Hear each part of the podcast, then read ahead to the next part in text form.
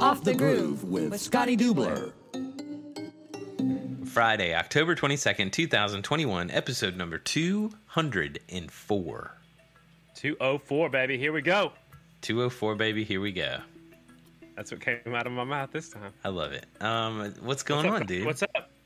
Nothing, man. Nothing. Just uh, just ready. We actually recorded two thirds of this before we. uh I don't want to say that right now. Just nothing. Just uh, hanging out in Oklahoma, enjoying the weather change. Yeah, you uh, have you have you come to accept that the 2021 season for nationals are, is over, or, or have you realized that yet? Mm, I did. I, I think that's why I've been kind of grouchy the last few days. I, I don't know. You know, I, I'm not done. I'm still busy as heck. I've got uh, last weekend I did monster trucks. This weekend I've got uh, endurocross. Next weekend a double header endurocross. I still have one more arena cross going before the end of the year, and possibly doing Robbie Bobby's four day show down there at the uh, Panhandle Clash, uh, Nice. Pensacola, Florida. So I still possibly have you know eight or nine events left, left this year. So um, flat track end definitely has hit me. It sunk in. Now I'm trying to move on and start, you know, thinking about next year. It's already silly season. I've heard, I'm hearing a lot of rumors. I can't wait until that stuff becomes official. Yeah, it's nuts, man. The amount of rumors I'm hearing, I don't even know. You can't even talk about half of them because you're like, there's no way.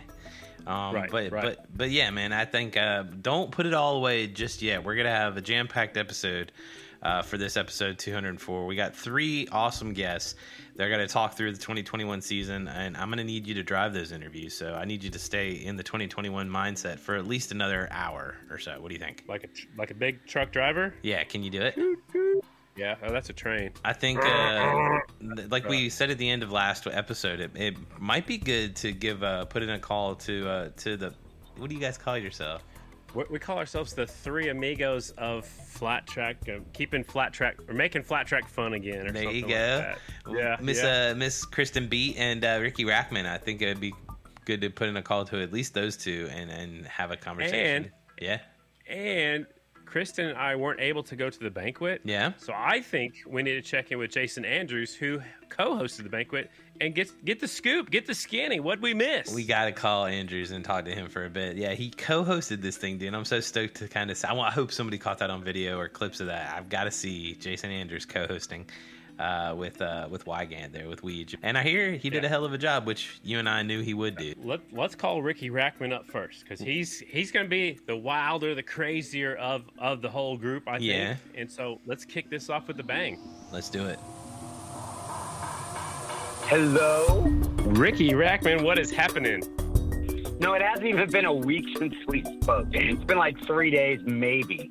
Dude, I, I miss you all the time. That's right, Scotty. How are you, buddy? I'm good. Hey, first before before we get into 2021 season, tell me about your experience last weekend down at uh, New Smyrna. Uh, it was really, really cool. You know, one of the things there, there's a lot of things that I take away from flat track, and I had such a such an incredible time this year. But it was kind of cool because you know, for people that don't know, I've actually been a part of the motorcycle community forever. I'm kind of, I guess, what you would call a long distance rider, and I'm friends with a lot of bike builders. And Billy Lane, who's a very respected bike builder, Choppers Inc. was on Monsters Garage, stuff like that. Billy Lane called me and he's like, "Hey, are you familiar with Sons of Speed?" I'm like, "Of course I am." Sons of Speed. They take these, you know, vintage board track racers, you know, some of them pre 1925, and they race them. And they have all these different bike builders build them and race them, and other, you know, local racers race them. And he's like, "Would you be interested in hosting it?" I'm like, "Absolutely." So we did. so me and my buddy, we left Charlotte, North Carolina flew to Orlando, drove to Daytona, did Sons of Speed, went to Main Street, stayed up all night long, went right to the airport. Our rule was that when you get on the airplane, you're not allowed to bring anything. Not, I mean, when I say anything, I'm saying you can't bring a toothbrush, you can't bring a pair of un. You have to walk on with pants and a t-shirt, and that's all you can have. Period Wow. and and we and so and we stayed up like 30 hours and uh, i can't do that stuff anymore but sons of speed was so incredible. It was such a great event. And i'm sitting there and Danny Eslick is is racing in a bunch of races. I mean he was listed as racing three different races, I think, and it seemed like every time there was a class of you know vintage motorcycles that Danny was on the bike, and it was just it was really cool because you know the cool thing that we all know about Danny is the man loves to race, Mm-hmm. and uh, it didn't matter if it was you know Daytona 200, if it was AFT, or if it was a 1925 Harley Davidson.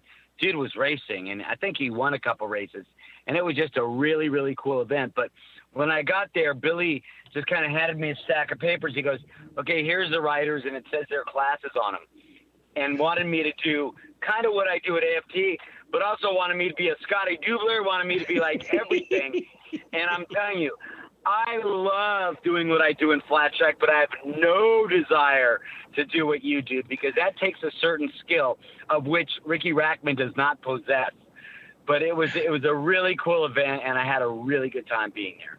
Dude, that's awesome. It sounded like it was a lot of fun. And those old bikes, there's nothing like them. You know, hand shifting, no suspension. You got to push some of them a mile just to get them running. But uh, it sure it sure is a, a fun brakes. show.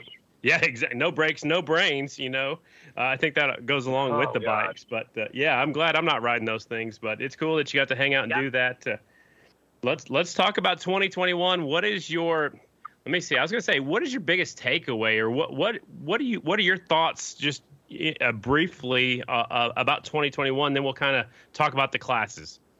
Well, personally, I'll tell you, when I came into 2020, you know, I really didn't have a place in flat track. It was just something that I was kind of, you know, I mean, I was a fan from afar, but I did know all the different nuances of the sport. And you and Kristen were always so great. And in 2021, I kind of was me. I got to do the type of things I like to do between two turns. And because of that, I got to learn a lot more about the riders and a lot more about the sport.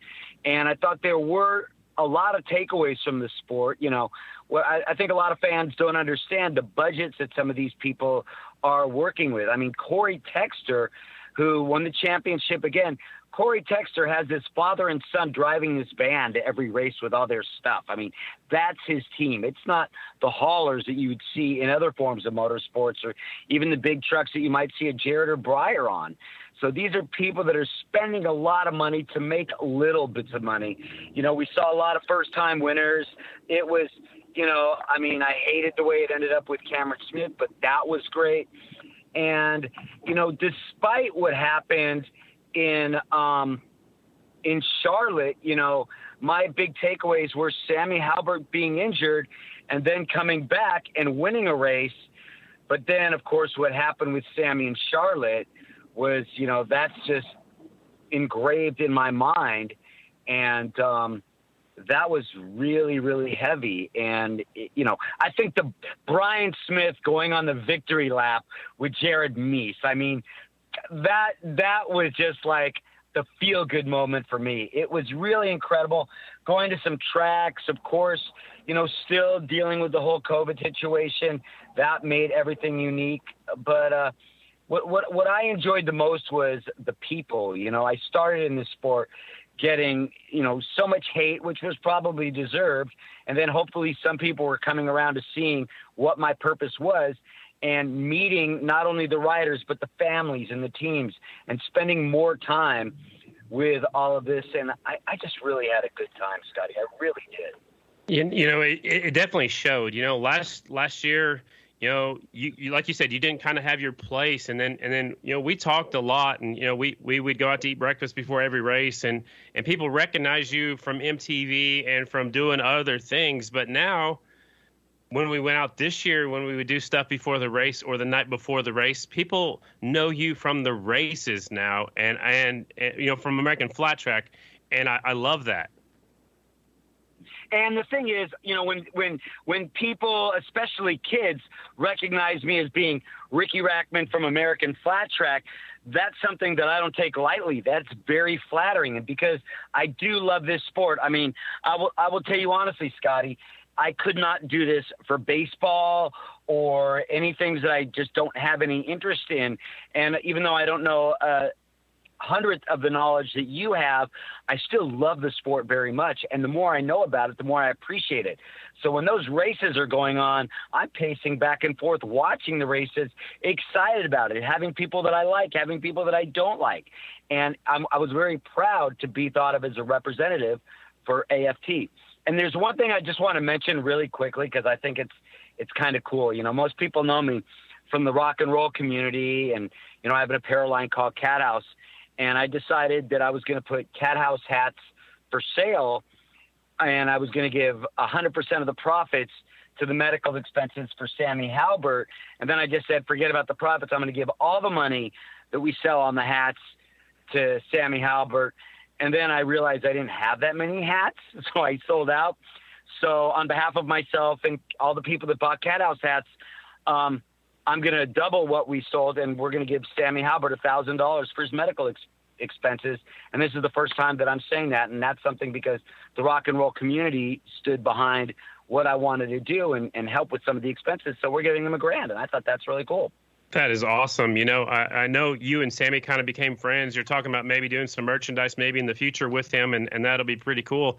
Um, what I also noticed is on the NASCAR race uh, last Sunday, they showed your tweet and they showed Sammy's crash, and I think that's going to possibly get more eyeballs on our sport, even if it's you know something as crazy as Sammy's crash, but it's going to show people how tough our riders are, and I think any eyeballs we get on our sport is good. I, I will tell you this. I mean, of course, you don't want a crash to be what brings people to a sport. But I, I will say this quite honestly, and and I don't know if this will make everybody at AFT very mad at me, and it might, and that's okay because I don't care right now. But when I look at those stands and I see those stands, and there's so few people in those stands, it makes me sad because flat track is a bitchin' sport. And if you know nothing about this sport and you go to one of these races, you are going to be blown away. And the fact that these grandstands aren't filled is just is just a real shame because you know I've I've been working in NASCAR for many many years and I worked I still work for Dover. I'll be back at Dover next year. I've been to every single track and seeing so many people there and I love my NASCAR, but I'm telling you when it comes to being at the edge of your seat, there's nothing like flat track.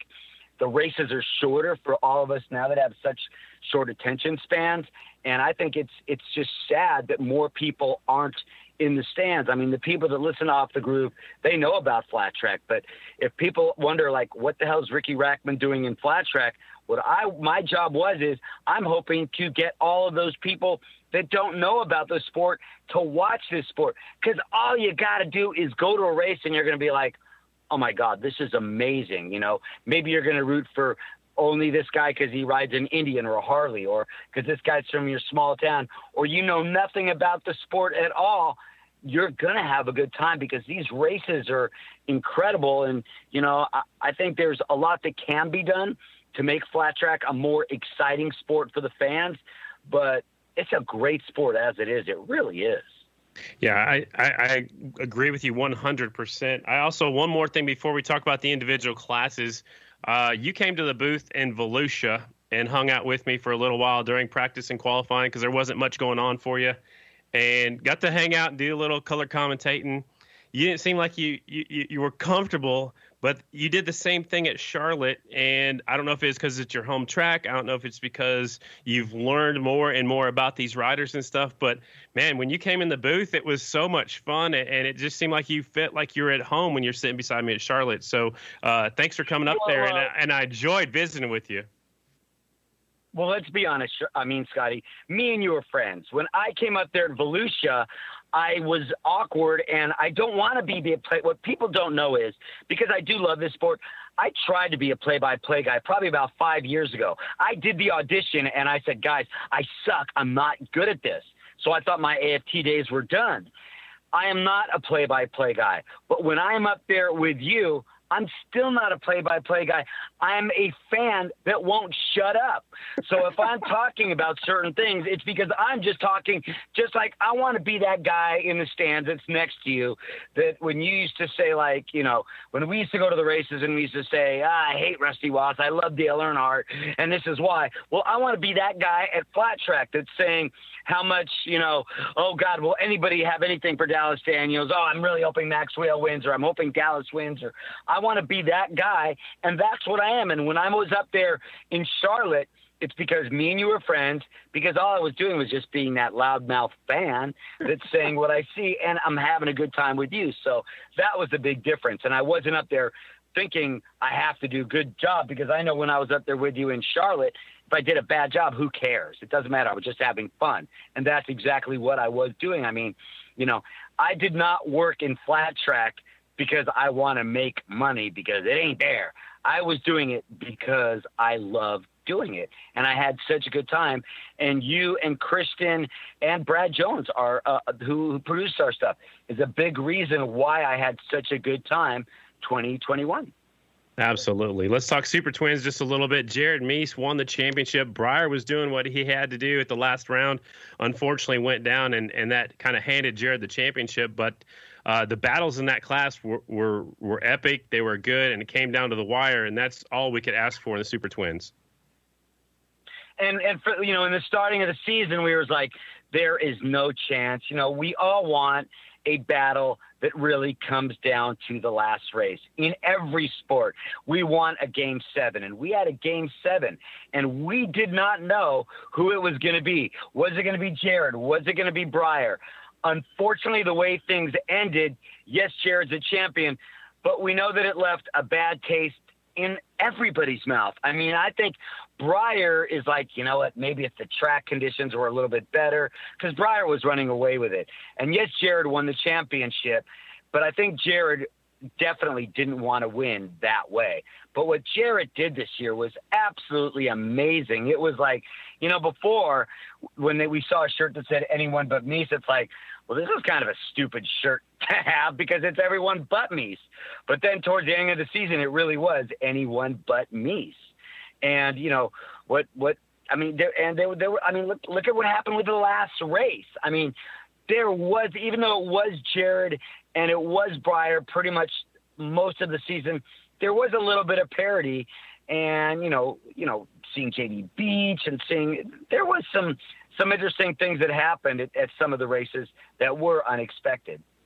Absolutely. Let's go to uh, production twins. Unfortunately, we didn't have the championship bout at the last race because Corey Texter was on a roll with seven wins, 13 top fives, and like you mentioned a, a few moments ago, uh, it's it's the the uh, G and G team in a van, you know, spending months and months away from home and Corey Texter won the championship. Chad Cose, you know, looked like he ended the season on a high. Dan Bromley was third in the points. Ben Lowe, and uh, unfortunately, Dalton Gauthier broke his ankle. Still won the race, but we didn't get to see him for about the last, you know, six or seven rounds. So, uh, Production Twins was a was a good class. It's it, except for the championship was sealed up with you know a couple races to go.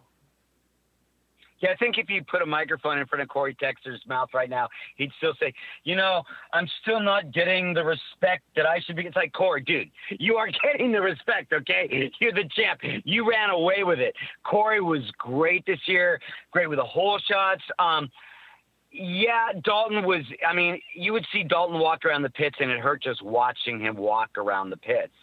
But there was nobody that had anything for Corey Texter, and uh, you know, I don't. I, I assume Corey's going to be doing the same thing next year. I don't know. You know, yeah, I'm wondering what Corey would do if he was in a different class. Yep, well, we'll have to wait and see what silly season brings. He might get a ride. He might ride, you know, same people. He might move up the class with that same bike. I'm not sure, but we'll have to wait and see. Uh, lastly, is AFT singles. It was Dallas Daniels and Maxwell. This one went down to the wire as well. Maxwell did everything he could and did what he was supposed to do. He won the last race, but it just wasn't enough. Uh, the the gap was too big going in. But uh, that was a heck of a battle between Dallas and Max. And then you throw in some other heavy hitters Morgen Mischler, Mikey Rush, and Trevor Brunner. It was a great season in the singles class. And you can't, I mean, Trevor Brunner is another, you know, comeback story of one of the most horrific crashes and then I think he came back the next day and won one of the semis, if I'm not mistaken. Mm-hmm. It's like Trevor Brunner was another guy that had some, and and, and seeing that you know battle between I think it was at the Springfield short track between Trevor and Dallas. I mean, that got ugly and as much as that's bad, we love it. You know, that was another great takeaway between that because that was like, you know, it was one of those ones where you draw sides, and that's what we want. We want the good versus evil. I'm not sure which one was. I think Trevor was the one that was kind of playing evil in that one, whether he is or not. But that was in, that was in a lot of great racing in that division as well. Yeah, absolutely. You know, and it was Yamaha versus Honda versus KTM versus, and there's you know, throw the Suzuki up there with the Wally Brown team, and and uh, that's what we need also. So the singles was great. Um, one more thing before we let you go. Tell me about the banquet. I didn't get to go. How was it? Well, you and Kristen were definitely missed.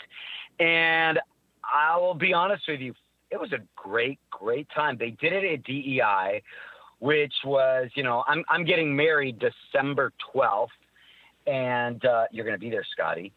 And okay. um, the problem is we take this big, beautiful place to get married, and then Leah and I walk into DEI, and she's like, "I want to get married here." You know, it was just, it was a great event. It wasn't too long with sponsor, you know, and I mean, you know, Jared Mees is he does what he's supposed to do. He's up there thanking sponsors for days. This banquet wasn't filled with that. It wasn't filled with. I mean, there was also sponsor love, but it was a class event. I think it was pretty good. Um, it would have been nice to get a little bit of musical entertainment and maybe a celebrity or two, but I had a really, really good time, and it was another opportunity that I got to talk to people, you know, away from the track. Dallas Daniels' father came up to me. I mean, this made me feel really old, but it was still nice when Dallas Daniels' dad came up to me and tells me that he used to watch me on TV as a little kid. you know? so that, that, that, I mean, I get that stuff. That stuff is always like, oh yeah, you know, talking to these people that I think are my peers, and they're telling me that they watched Headbangers Ball when they were children. I was like, wow, you know, that's a, I am getting old, and it was, uh, but it was a classy event. The food was great and uh, you know it was neat. You know, it was flat track's got some great people in the sport great people behind the scenes, you know, from Mission Foods who did such a great job and and they're down in the sport because, you know, Juan raced flat track, you know. So it's a great sport that I think is um how do I put this? It's it's just like it's like a secret to people and it shouldn't be. I think flat track should be a bigger sport and I know that we all know that, but coming from a promotion background and working in NASCAR for many years and working in entertainment with rock and roll for many years. You know, flat track is good and I think it's a shame it's not much much bigger because as you know, it wasn't that long ago that there were a lot of people in the stands. Yep, I, am right there with you. So uh, I think I think AFT needs to hire you and, and put you in charge of marketing and, and getting butts in the seats. I think that'd be awesome. And I'm gonna I'm gonna keep talking so you can't add anything right there. Uh, what are your big plans for the off season? I'm gonna get married. Right. I am going to go to France. Hopefully, yeah. I'm gonna because that's where my fiance is from. I am going to uh, plan a motorcycle ride for next year. Every year, I ride my motorcycle and pick a different charity and raise money. I've raised thirty-two thousand for Stop Soldier Suicide. I raised twenty-two thousand uh, two years ago for the Ryan Blaney Family Foundation, and um, so I'm going to kind of work on stuff. I'm going to do more rock and roll stuff. I'm going to bring back my Cat House Hollywood podcast. I'm going to do another podcast called Hot Biscuit and Croissant. I'm going to ride my motorcycle a lot. I don't know what I'm going to be doing as far as motorsports next year. There is no plans as of today for me and AFT. At the very least, I will be going to races and bugging you as a fan. That is without a doubt. I know. Um, have you announced all the schedule for 2021? We haven't really talked. Yeah, we haven't really talked it over. I've got it here sitting in front of me. It's on our list of things to do, so we're possibly going to do it in the intro and outro. But it looks pretty interesting to me. Well, I will tell you, I will be at Charlotte as a fan, and I how can I not go to the Bristol Dirt Race? Mm-hmm. Mm-hmm. If you Yep. if you did not announce that flat track, and I and I know I'm allowed to say it, I think, and if I'm not, you can just blame it on me, Scotty Dubler. Flat track is racing the Bristol Dirt Race, and I believe it might be even during NASCAR weekend. So I will either be at those two races as a fan, and probably more, or maybe I'll be with the series. I don't know. To be quite honest, I would say it's 50 50 whether I'll be with the series or not. If I am with the series, um, hopefully I will have some input in how I can maybe make the sport grow. And, you know, I'm assuming that it would be with you and Kristen because you guys are not only, you know, so helpful to me. The, the thing that people don't realize is, you know, I've been in television for a long time, not only rock and roll, but in NASCAR, I've done reality shows, I've done all this stuff. And very rarely do you find on air talent that doesn't have some sort of competition that they feel like they've got to outdo the other person. And what I want people to know that watch the show is there's absolutely zero competition between myself, you, and Kristen to the point of Kristen lost her voice at one of the races. I believe it might have been the first race at Volusia, if, I, mm-hmm. if I'm not mistaken. She Right. lost her voice. It, it- that stuff happens. Now, she could have easily done what she could for me to do an average job. So Kristen looks, you know, like, look, nobody can replace her, and nobody can.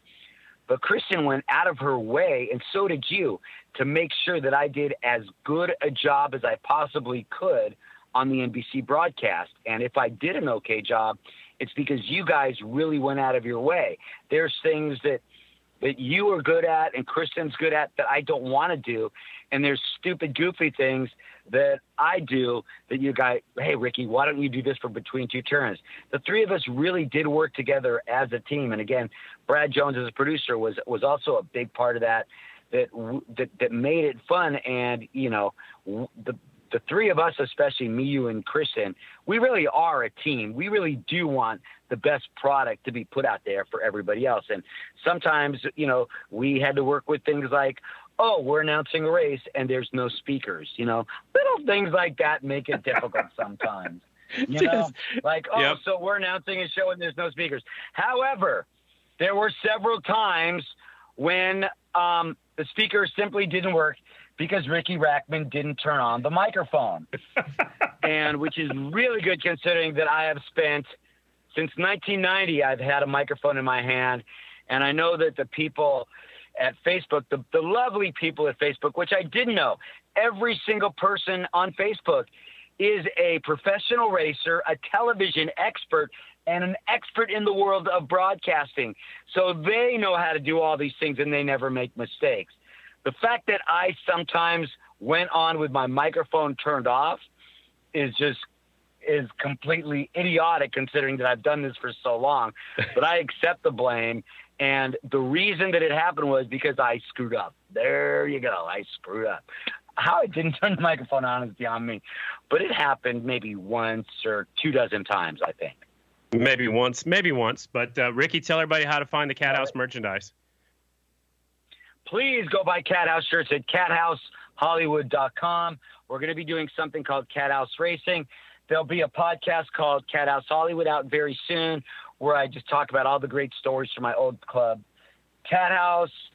And uh, I also host, oh, I don't know, it's so funny. My number one job I don't talk about. I've been hosting a nationally syndicated radio show called Racing Rocks that has been on the air for 20 years on rock and roll stations all over America where I talk about NASCAR and rock and roll.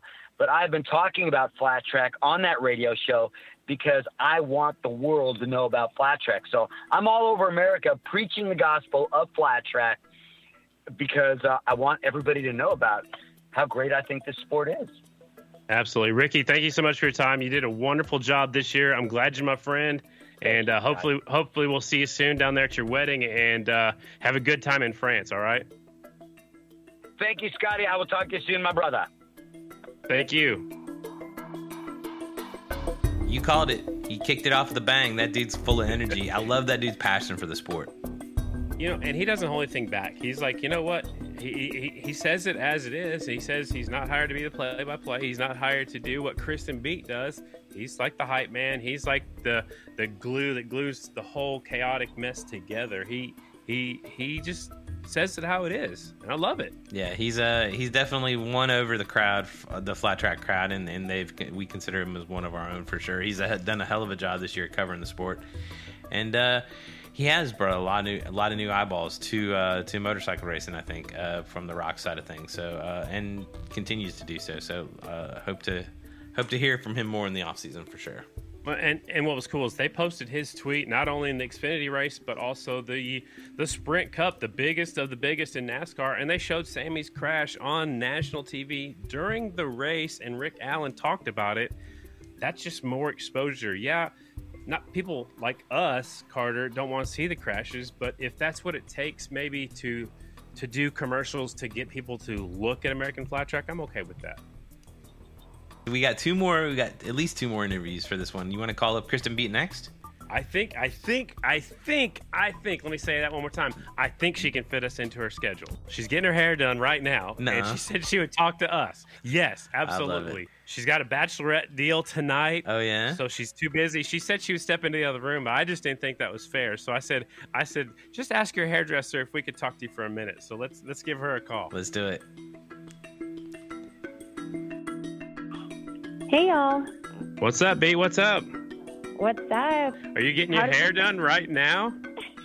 I'm getting my hair done right now. This girl's Oh. not got any time. I'm Well, fair. Tell your hairdresser we appreciate the time here on Off the Groove. So it's it's been a minute since we talked, like a whole week or so. Uh, have you caught your breath after the season's all done? I think I'm still catching my breath.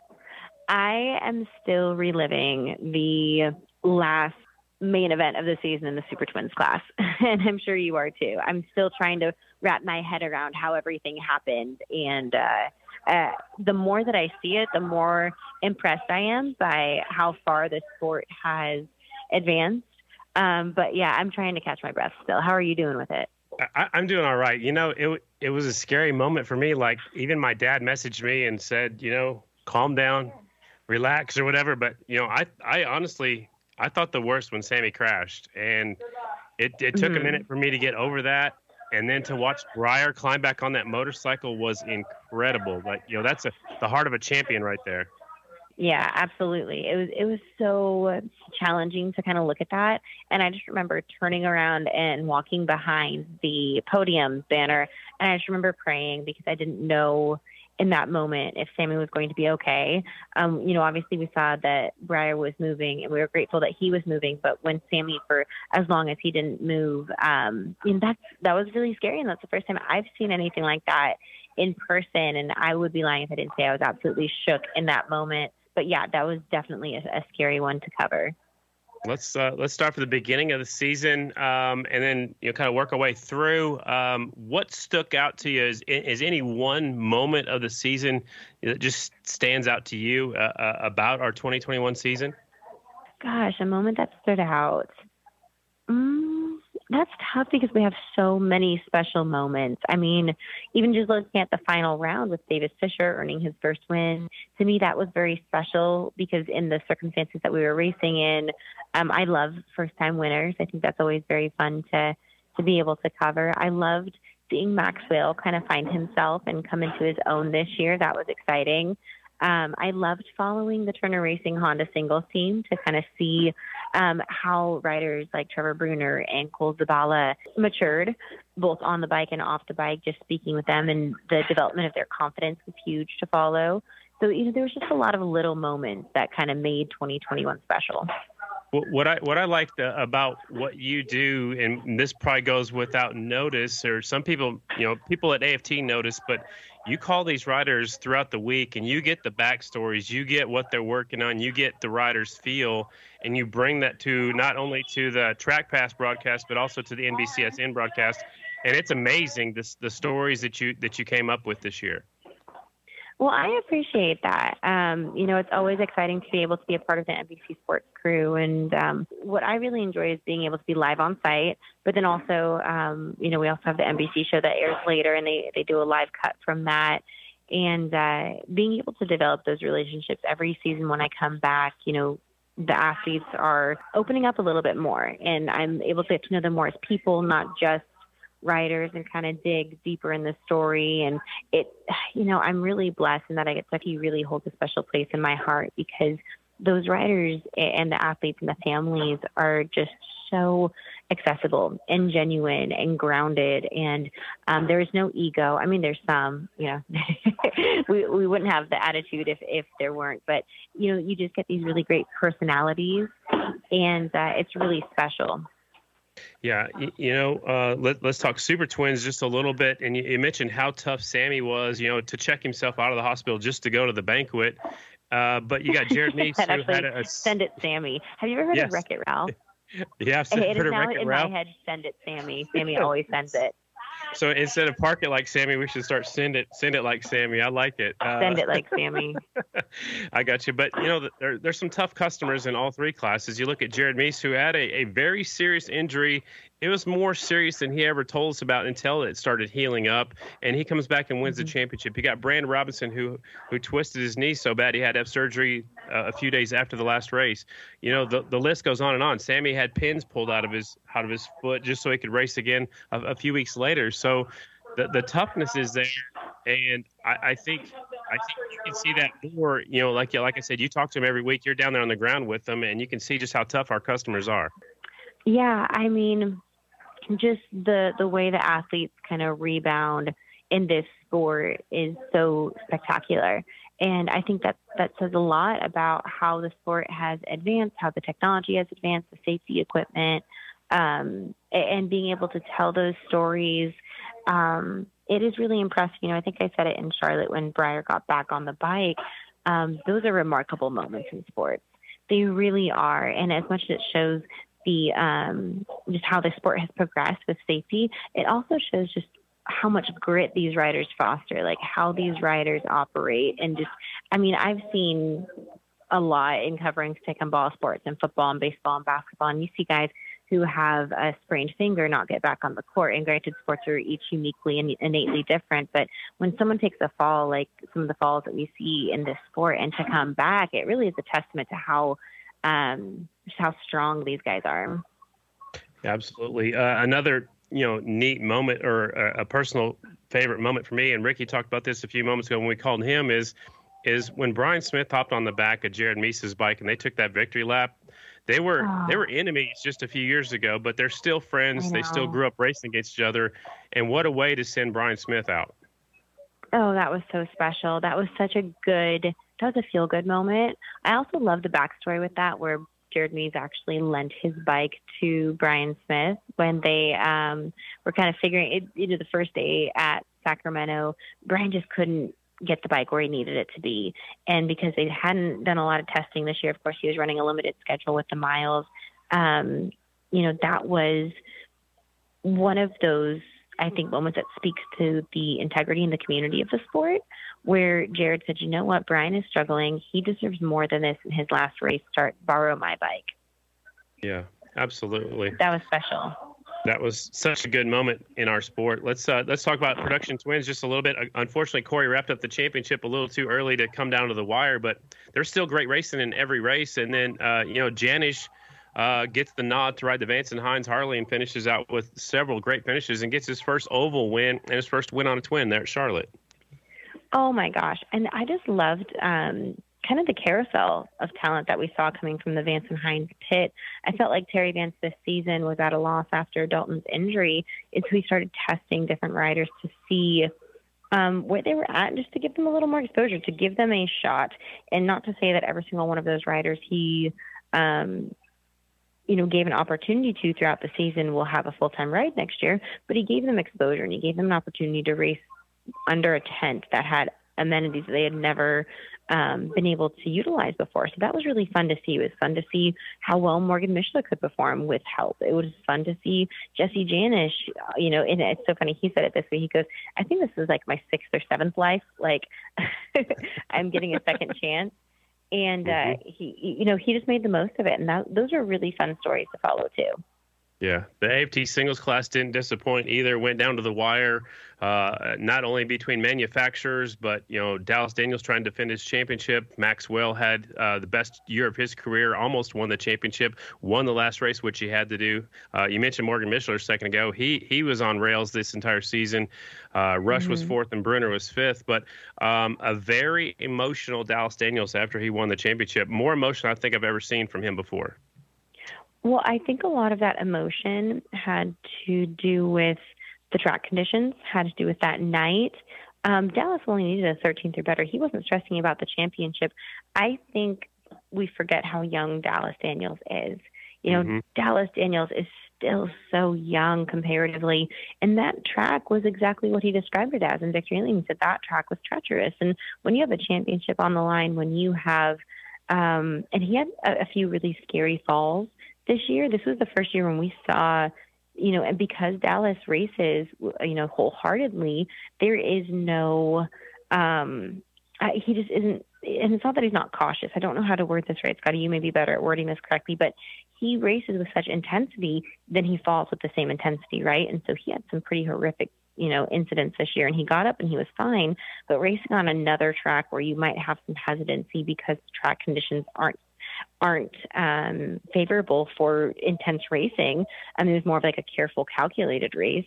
I think if I was Dallas Daniels, I would be emotionally taxed at the end of that um, th- of that main event as well. You know, I think just the emotional roller coaster of that day, of the limited track time of the championship. I think all of that in culmination, kind of the emotion we saw in Victory Lane, because this season has not been easy for him. I mean, he he had himself a season, and I know that he wanted to win. With he had told me something really interesting before um, the the Charlotte round, and he had said that he wanted to make sure he won at Charlotte with a sizable points lead over Max Whale because even looking back to Springfield, he felt like because he was given Springfield, um, that he didn't like that almost. It's almost like he wanted to win enough to to where no one could doubt his winning of the championship, to where no one could say, well, he was given Springfield.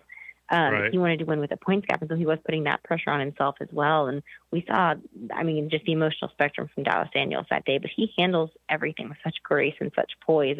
Again, I have to remind myself how young he is because he, we would never think it because of how mature he is.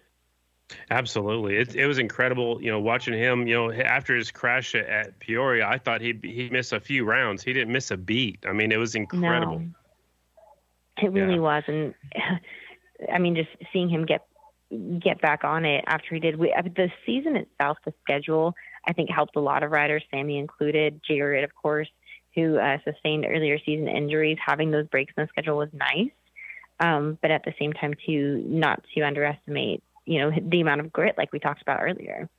Right.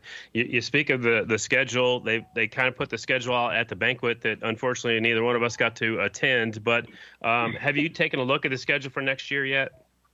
I have, and it is very exciting. Um, I, I, think there are a lot of good stops. I love going back to South Dakota. Um, mm-hmm. Hitting all mm-hmm. the bike weeks is going to be awesome. Laconia again. Um, so I think there are a lot of things to look forward to in that schedule.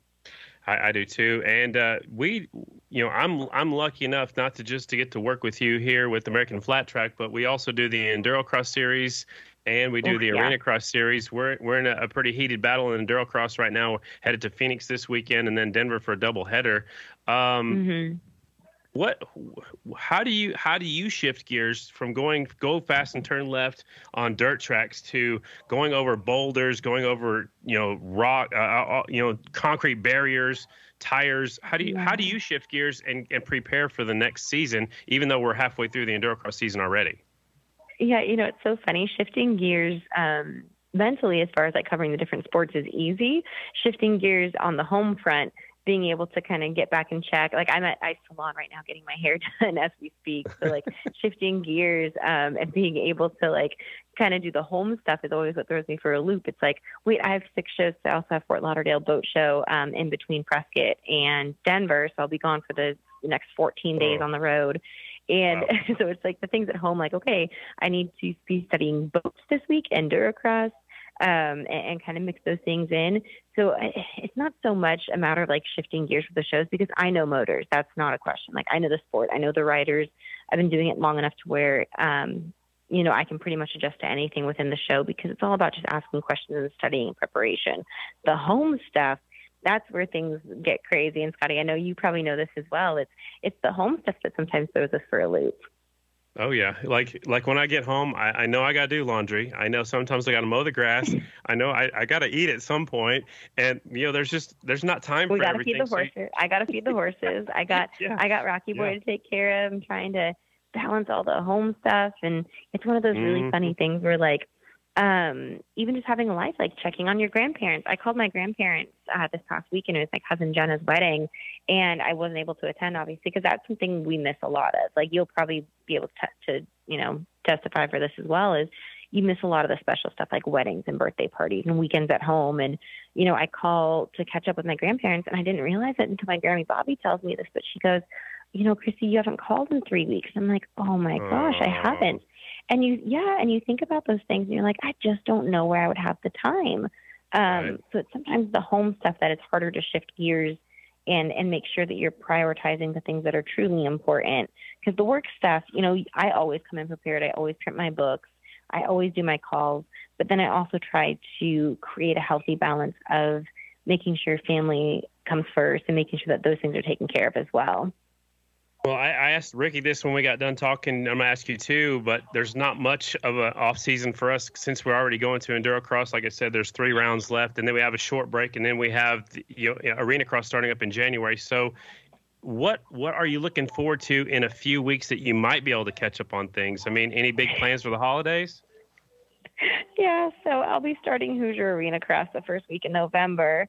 Um, so we kind of just hit things full uh, full force every single week and pretty much through December, with exception to uh, the week of Christmas. Um, I'm pretty much booked this year, but it's a good thing. I like staying busy and I like continuing with everything we're doing. But um, you know, I'm looking forward to the holiday. I'm looking forward to Christmas, being able to um, you know, be home with the girls, Reagan and Riley, my two nieces, and spend some time with mom and dad and family. And I know you have a Canadian you're looking forward to seeing, so that's exciting on your end, I'm sure. Absolutely, But, uh, sure is. The holidays, um, definitely looking forward to kind of just settling down and having Christmas at home. Awesome. I sure am too. Well, Kristen, I'll see you. Uh, actually, uh, I'll see you soon at, at Phoenix, and then I'll I'll wrap up. The, weekend. Yeah, absolutely. But hey, th- thanks so much for taking the time to to kind of recap and get your thoughts on the 2021 season. We we definitely appreciate you checking Well, in with us. Next time I talk, we'll have to do it on a day when I'm not getting my hair done. But uh, next time we'll definitely uh, maybe do a Skype call so we can do some video for Facebook or something fun like that. That sounds like a plan to me. Thank what we you so need much. To do is we need to get Mees on. I want to ask Mees a few questions about post championship because I heard that uh, he got a little sendy at the AMA championship banquet. We never see Jared get loose, Oh. so we might ha- we might have to put him Oh. on the hot spot and uh, do a little Skype uh, FaceTime sort of deal. Sounds like a plan to me. Kristen, you got it going on. Thank you so much for your time, and we'll see you this weekend at Prescott Valley. I will see you there. Bye. So nice of Miss Kristen B to fit us in on her busy, busy schedule. I mean, literally getting her hair done, chatting with us on Off the Grid. How cool is that? you could you could hear it going on in the background. You, if anybody's been to a beauty shop, which is a little different than like going to a guy's hair, you know, where where guys get the hair cut, you know, because the guys are watching sports sometimes and stuff like that. What's a haircut? There's all kinds of gossip. Uh, you, you don't know what a haircut is. You can't. You get your haircut yourself. So it's just it was cool because there's a lot a lot of stuff going on in the background. But Kristen took the time, and like I said, you know, I'm lucky. I get to work with her for three different series. You know, not only AFT, but uh, Arena Cross, and we just uh, well, I just picked up Enduro the Enduro Cross season, which we're already halfway through. I, I missed one round last weekend because of the rain out in Charlotte. I was supposed to be in Reno, uh, but unfortunately that didn't happen. So I've got Prescott Valley this weekend and then doubleheader next weekend in Denver to wrap up that season. But uh, it's just crazy, and I, I love working with Kristen. She is in it for the she's you know she's in it to win it. She's in it for the long haul, however you want to look at it. Not afraid of uh, busting her ass, and, and I mean, you find her even in the during the downtime sitting down. I even caught a, a, a clip of her sitting down writing notes, and that's what she does. She's she's top notch. Uh, Self produces, uh, which is awesome for a talent, and uh, not afraid to get in there and ask the tough questions. So awesome to always check in with Kristen and kind of hear her thoughts on the season. I was going to say one more thing about Kristen is she wants the, the, the, the, production and the, the TV show to succeed so much. She takes notes and she sends those on to the producer, Caleb. She sends those on to Weigandt, who's going to be the play by play for TV. And, you know, obviously the color commentator is either there or has already seen it. So, uh, but, you know, for her to, to go the extra mile, that's not, she doesn't need to do that, but she does that to help the production, to help the, the tell the story of our sport. And she loves flat track, and you can definitely tell. Absolutely. Uh, what you guys see at home and on those NBC shows is 100% uh, because of the teamwork on site and, you know, in the post. Uh, everybody does a pretty pretty great job of putting that all together and pack packaging it for you guys at home on NBCSN. Uh, be interesting to see what happens with that in the future uh, as well. So.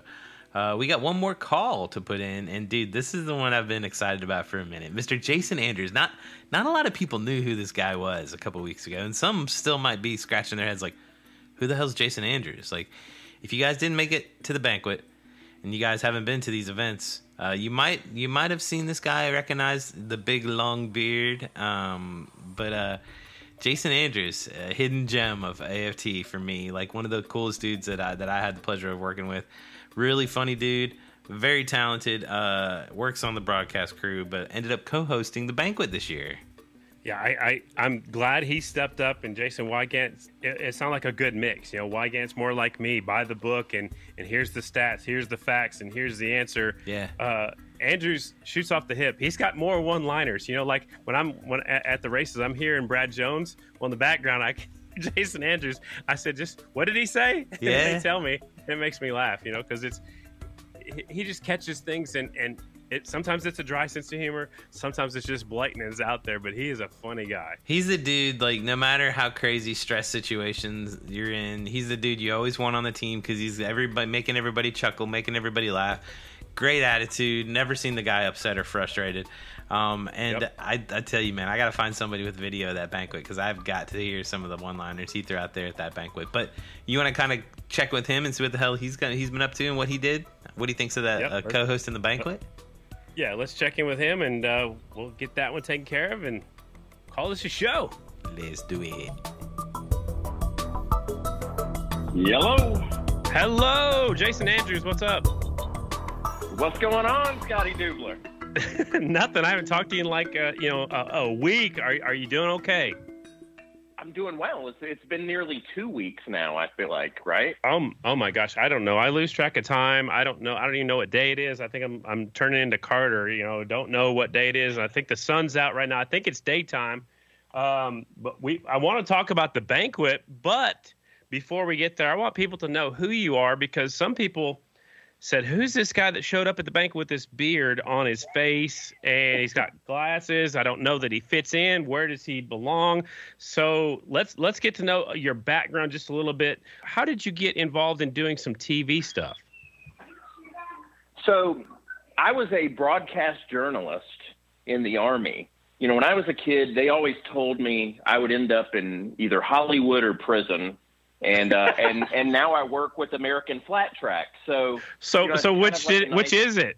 Which is it? It's the gray area in the middle, right? It's uh, it's kind of it's uh, it's kind of like one foot in two different realms. You know what I mean? So, um, so I was a uh, I, so I, I I you know grew up and you know my dad always told me he's like if you sit in front of that TV all day, you're never going to amount to anything. So I, I really set out to uh, figure out a way to just sit in front of the TV and get paid for it all day. So um, I, I ended up being I was a broadcast journalist in the army, and then um, after the army, I, I, I worked at a um, I came back home to my hometown and worked at my uh, hometown TV station for um, for you know up and up until up until this past Friday, and and then I, I actually took a new job and so this is my first week at my my new job at an advertising agency, and uh, I'm I, first day ever working from home, which was you know pretty nice.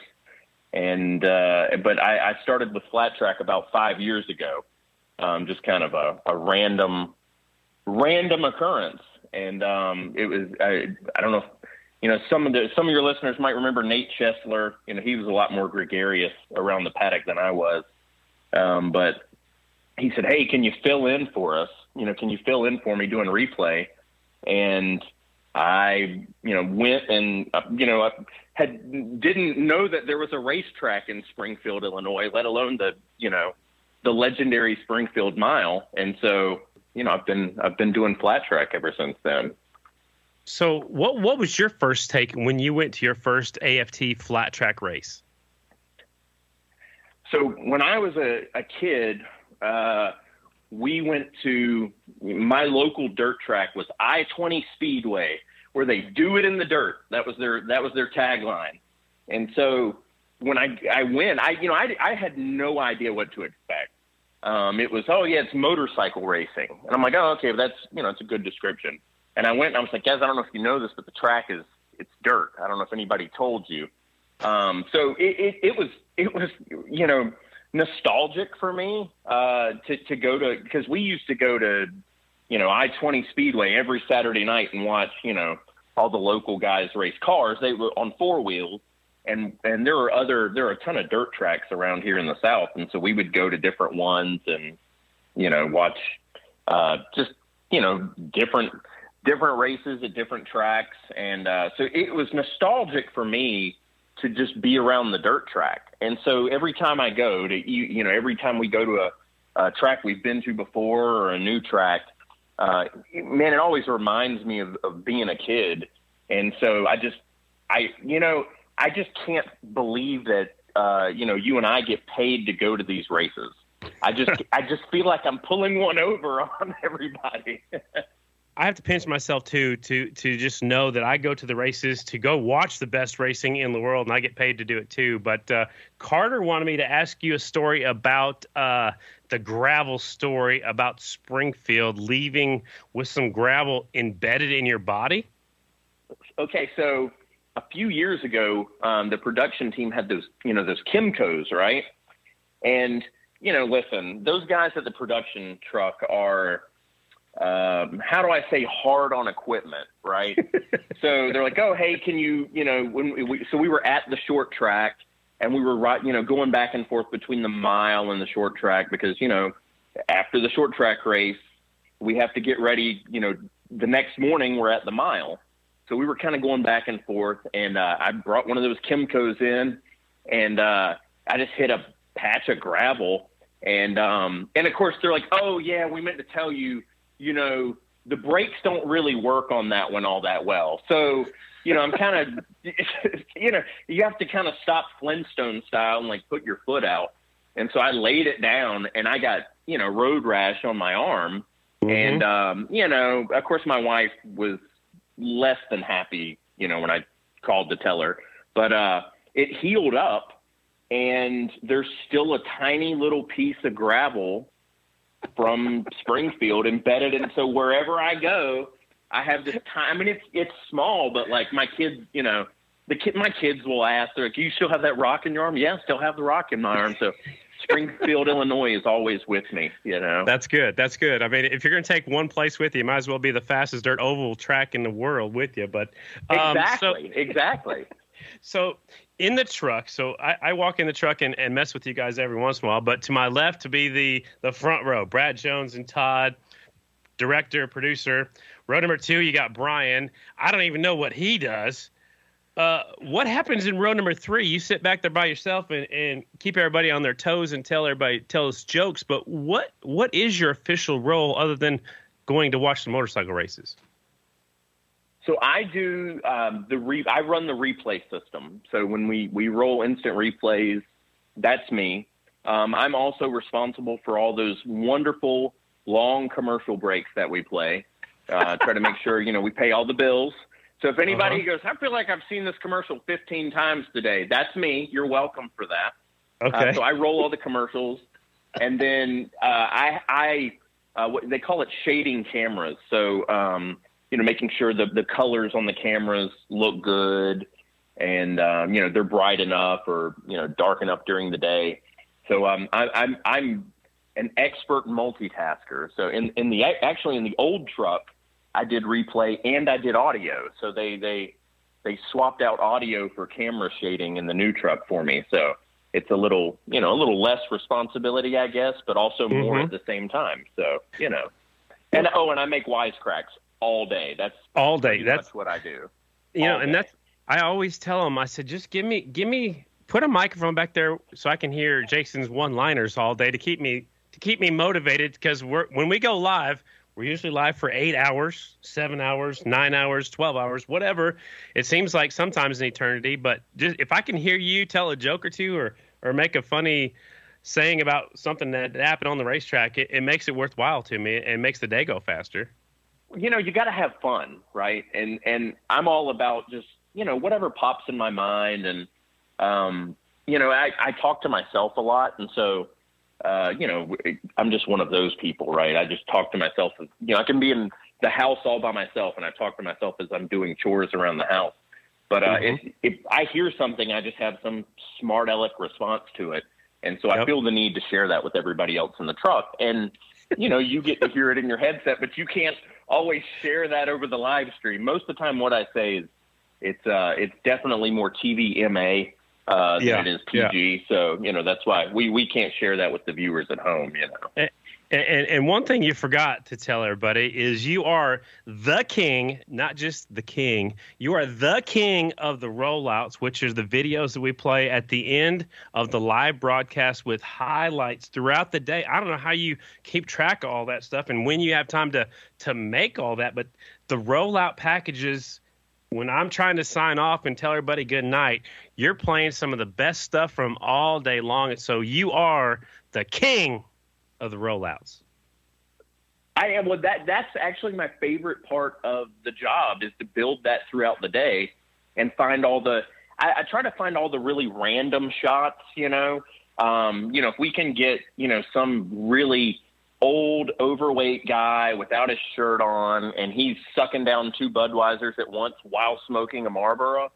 he's going in the rollout. Like if we get a shot of that guy, you can bet money he's going in the rollout. So, um, anytime during you know rider intros, if somebody does something goofy, I'm I'm putting you in there. You know, I'm putting you in there. So, Okay. uh, you know, I did. I, that's that's actually the best part of the job. You know. so how, how do you how do you do that? Do you just thumbnail it? Do you just say, "Oh, I'm saving that one for later," and you just slide it over to a certain spot? I mean, how do you, how, in in layman's term, because I've never sat in your shoes and played with all the toys you got back there, but how do you remember those little spots and and you just snag them and, and throw them together uh, as you see them, or how do you how do you make time to do that?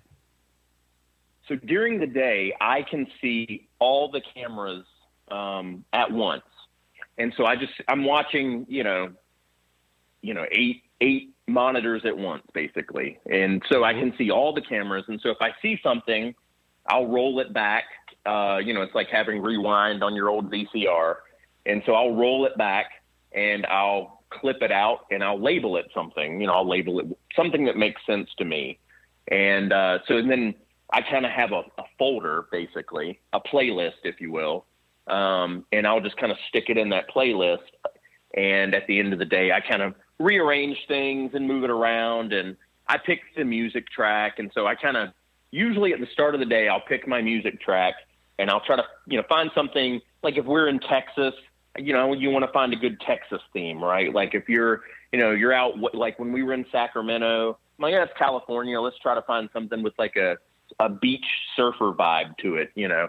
And so you kind of, you know, try to match the timing of your your clips and all that kind of stuff to the music, and uh, you know, you kind of add it in there. And I, I try to tell a little bit of a story with it. Like when we were in Charlotte, I was like, okay, you know, you definitely want to find some clips of of Jared and Briar and Dallas and Max and you know, you want to find, you know, you want to tell a little bit of a story at the end of the day.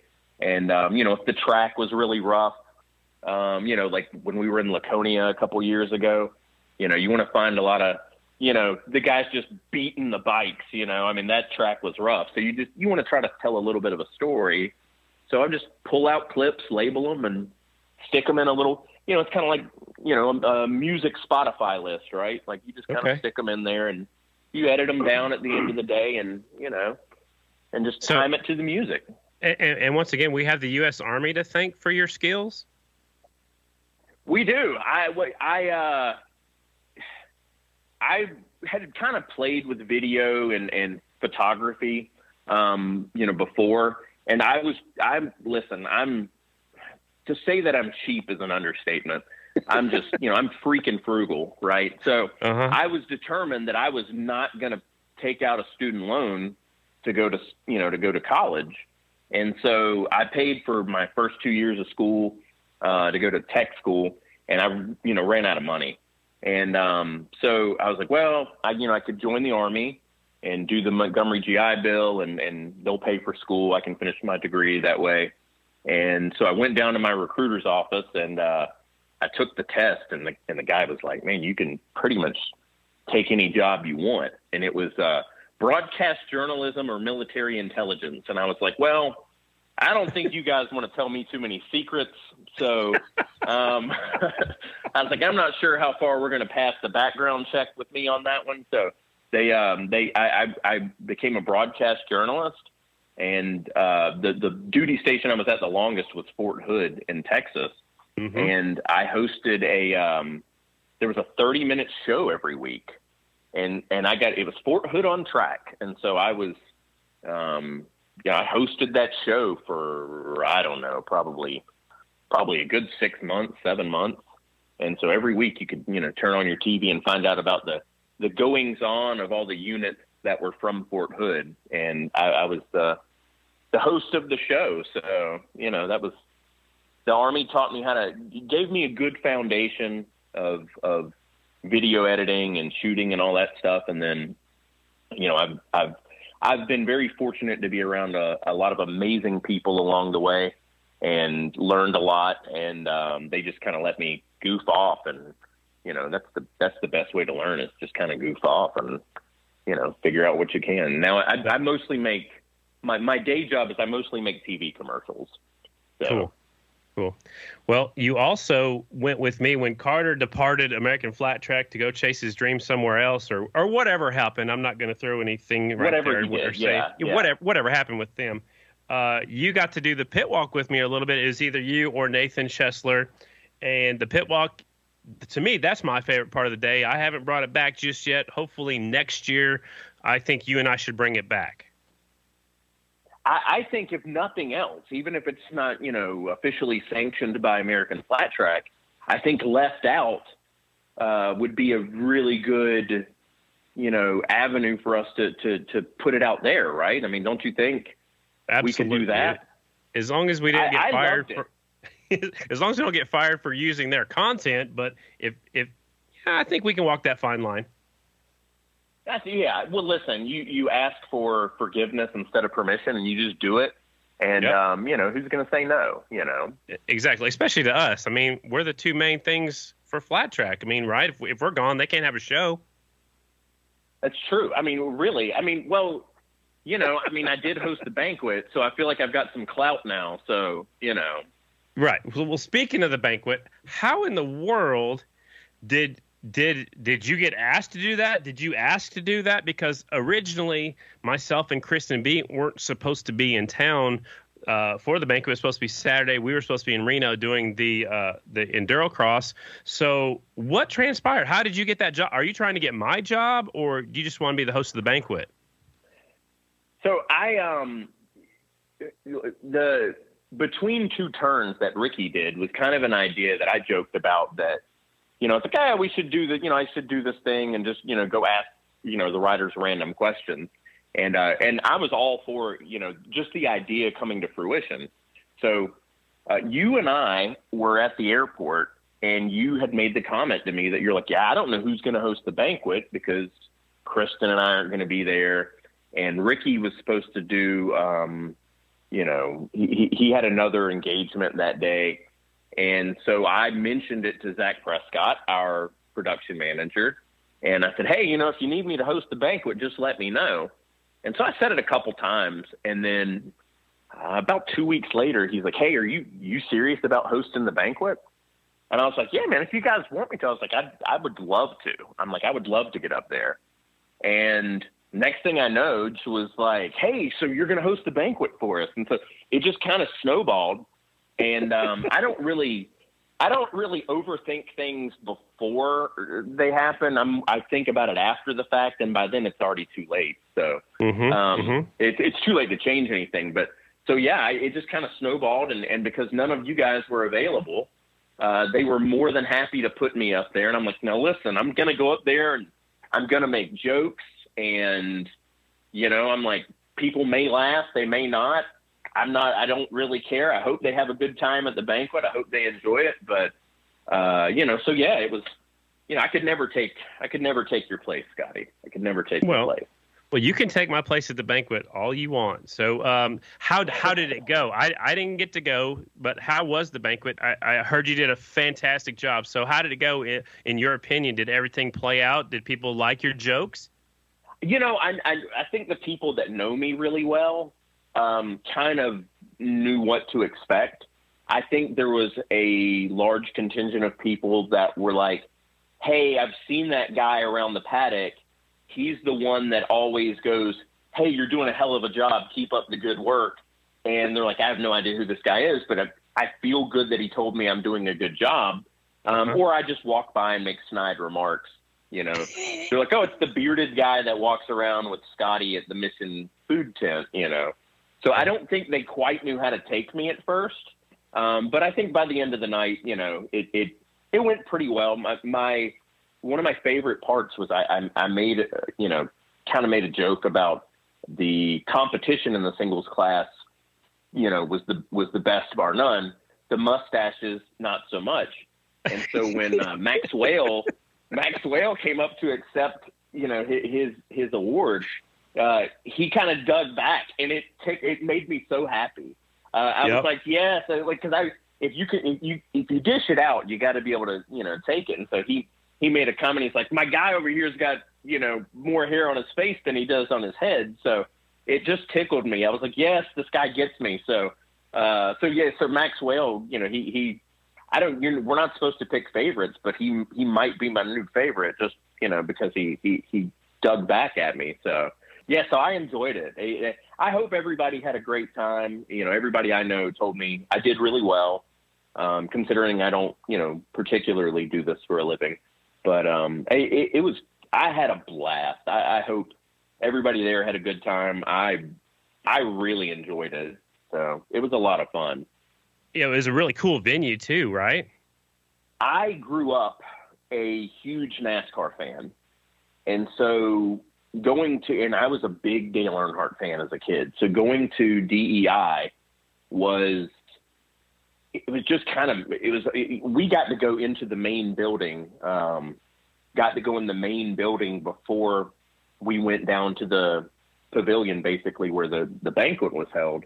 And so to go in there was just it was kind of unreal. And there was this lovely woman who worked there. She works in the archives. Her name was donna she uh, saw me looking in the showroom and she's like, "Would you like to to go in there?" I'm like, "Oh my gosh, yeah!" So I got to walk in there and see all the cars that they had. They had like Michael Waltrip's Daytona 500 car, mm. Dale Jr.'s 500 winning car. I got to see all the Winston Cup trophies, and to me, that was just it was something else. Like I, it, you know, and then you go down the hill, and it's just this beautiful property, this amazing pavilion. And I guess the story is they built the pavilion for um, his daughter's wedding, and then said, "Well, I guess we could rent it out for you know for events." So you know, I, I want to tell my daughters, don't expect that. Like I'm not building you a pavilion. I'm so. Uh-huh. But it was just it was a gorgeous it was a gorgeous property. It was a amazing weather, especially considering what we've dealt with most of the season. Uh. It was amazing weather, amazing venue, so pretty. I mean, it was just so pretty. It was um, it, it was it, they did a you know really good job for the banquet, and you know I, I see that the, the you know the pre-release of the schedule has us finishing the season in Charlotte next year.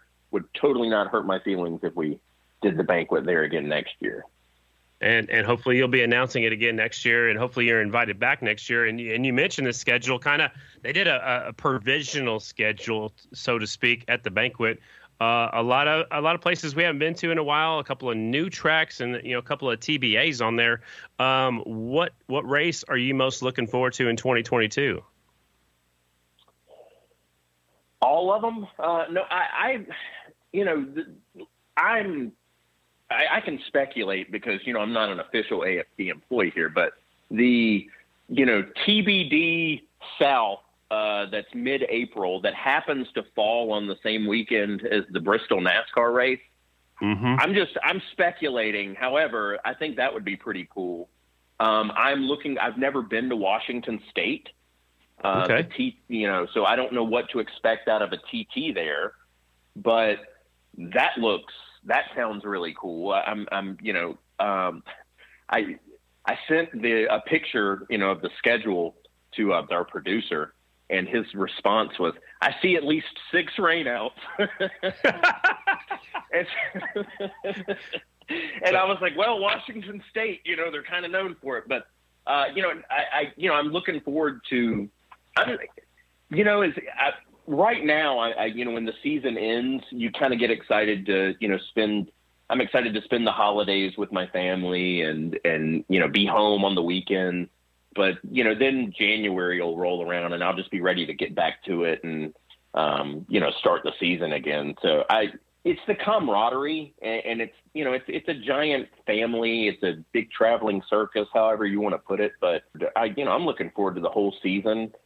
You know there there are, there's always stories that you don't expect throughout the year, and uh, you know that's I you know like seeing uh, seeing Davis Fisher win. That was that was great, man. Like seeing you know just you see these guys or seeing uh, you know Mischler win like. I, I like seeing those guys that like and just the pure unadulterated joy in their faces, you know. So um I to me it's I like going to these different places, but it's the whole environment for me. So, you know, I Right. I don't go out and do much. I'm more of a homebody. Like I go to the hotel and go to bed early. You know, it's like, "Oh, hey, you want to go out and party?" I'm like, by party you mean go to sleep at 9, you know, 9 at night, and then yes, that's what I want to do. So I'm looking forward to you know just, just the whole season, man. It's it's there's some cool cool venues. My father-in-law lives in Texas, and so we already told them we Facetime with them a couple nights ago, and uh, we told them like, hey, I'm probably going to bring my you know my wife and kids with me again when we go to Texas. So that's always a good one. So and I'm not saying just because of Buc-ee's, but you know I think that's why we're all. I think that's why we put that on the schedule every year. Yeah, just so we can go to Buc-ee's across the street and load up, and uh, yeah, and, you know the only thing that, that that that I didn't really care for about Charlotte, and it's not because I didn't care for it, but Davis didn't get to celebrate right after his race because unfortunately we had to run a few more races. I wanted I wanted that pure emotion when he came off the racetrack, and and we kind of missed that because we had to run a few more races, and then we did all the podiums. So that that part kind of sucks for Davis Fisher, you know. You know, I really hated to see that. Well, and um, in the same way with uh, Janisch at, you know, I mean, it, it, when you when there's a delay between, you know, the like if the guys win, man, let's put let's you know, I'm it's the TV in me. I'm like, let's put a camera in their face, man. Like, let's Right. get it, like, you know, right then. You know, I want to see all that joy. So yeah, I'm with you on that one. It's, you know, it, it, it was. I mean, th- there was really not a way around it, unfortunately, um, Right. because of the way the schedule was. But yeah, you kind of, you know, you, you you got to see it on the backstretch. You know, you got to see it on the track, but Yeah. it is it's not quite it's not quite the same. So Well, I appreciate you coming on the podcast. Uh, I heard you did a wonderful job. Like me and Carter, we're trying to figure out a way so we can watch it because used to they used to stream the the, the banquet. Um, we haven't seen it. We're looking for a way to watch it. Uh, but I heard you did a great job and and keep keep up the one liners in the truck. That keeps my day going. It makes me uh, makes me happy. And uh, man, I'm just I'm just glad you're my friend and uh, a good friend of Carter's as well. And we appreciate you stopping by the podcast so we could tell your side of the story and how you got to be the host of the banquet. Well, thank you. Uh, thanks for having me, man. I, I, you know, I've made some great friends working with Flat Track, and uh, I hope to make many more. And you know, now if you know people see me around the paddock and they're like, "Hey, it's the you know the bearded banquet guy," like, man, come up. And, I'm not much of a you know go to chat with people, but if man, come up and chat with me, and we'll have some random conversation about something. But uh, I hope everybody enjoyed the banquet.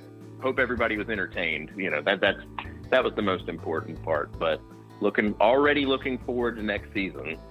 Absolutely. Uh, good luck on your new job. Sounds like day one went well. Good luck on your new job, and hopefully we'll see you before too much longer, and we'll be ready to, to get the show going again. The Rolling Circus will take off at Daytona in March. Sounds good. We'll see you guys then. Thanks, Scotty. Jason Andrews, ladies and gentlemen. The man with the beard. I love that Man, guy. That was awesome. That was that was awesome. It's good to get his take on on the uh, on the banquet, how it unfolded, how he got the job to do it, Yeah. and what he what he does for the AT production team, and, and what he does in that big you know production truck. So it, it's pretty cool to check in with him. Well, I love it, dude. I've known that guy for a couple years now, having worked with him a little bit on the production side, and I even learned a thing or two in that interview. So always super cool to have people on to talk through. Always awesome to introduce people that people might have seen there in the in the in the pits or on the TV compound and not really had an idea who the hell it was. Um, Jason Andrews, hell of a dude, and uh, hopefully it's not his last banquet because I got to make it next year if he's co-hosting again. Well, yeah, I think I'll set out next year, even if I if even if I go, I'm gonna let him host it, so I can just sit back and relax. There you go. I love it. Well, dude, Well, episode 204. What do you got? I was gonna say before we sign off, we have some new patrons. We'd like to say thanks to Tim and Janelle for coming on board. So they are our, our our followers on Patreon are growing and growing and growing, and it is it is much appreciated. We do this because we love the sport, and we're continuing to grow this little project that Carter and I have, and we, we definitely appreciate each and every one of you. Yeah, appreciate everybody that's reached out, all the uh, the the conversations we've had in the past couple weeks, and the support uh, from you guys. Patrons are, are a huge help uh, to to build what we're building here, and uh, it's it is it's growing. It's cool, man. Uh, little by little, uh, growing a nice little community of, of folks who want to hear about the flat track world and uh, stay updated. So it's pretty cool. Uh, let us know if you have any questions. Hit us up on our DMs. Like this, share this, let everybody know that doesn't know about Off the Groove. The, uh, we're here every week talking about flat track. You got anything else, Scotty? That's it. Uh, just have a good weekend, everybody. Keep it on uh, keep it on four wheels, Carter. Be careful. Have fun up there in Virginia. I'm jealous. It's gonna be a I'll good be time. Out, but but I'm going out there, going to hang out with Graham and Pa, and they're going to go to the Enduro Cross and check that out. And uh, we'll do that Saturday night, and we'll talk to everybody next week. Peace. Later.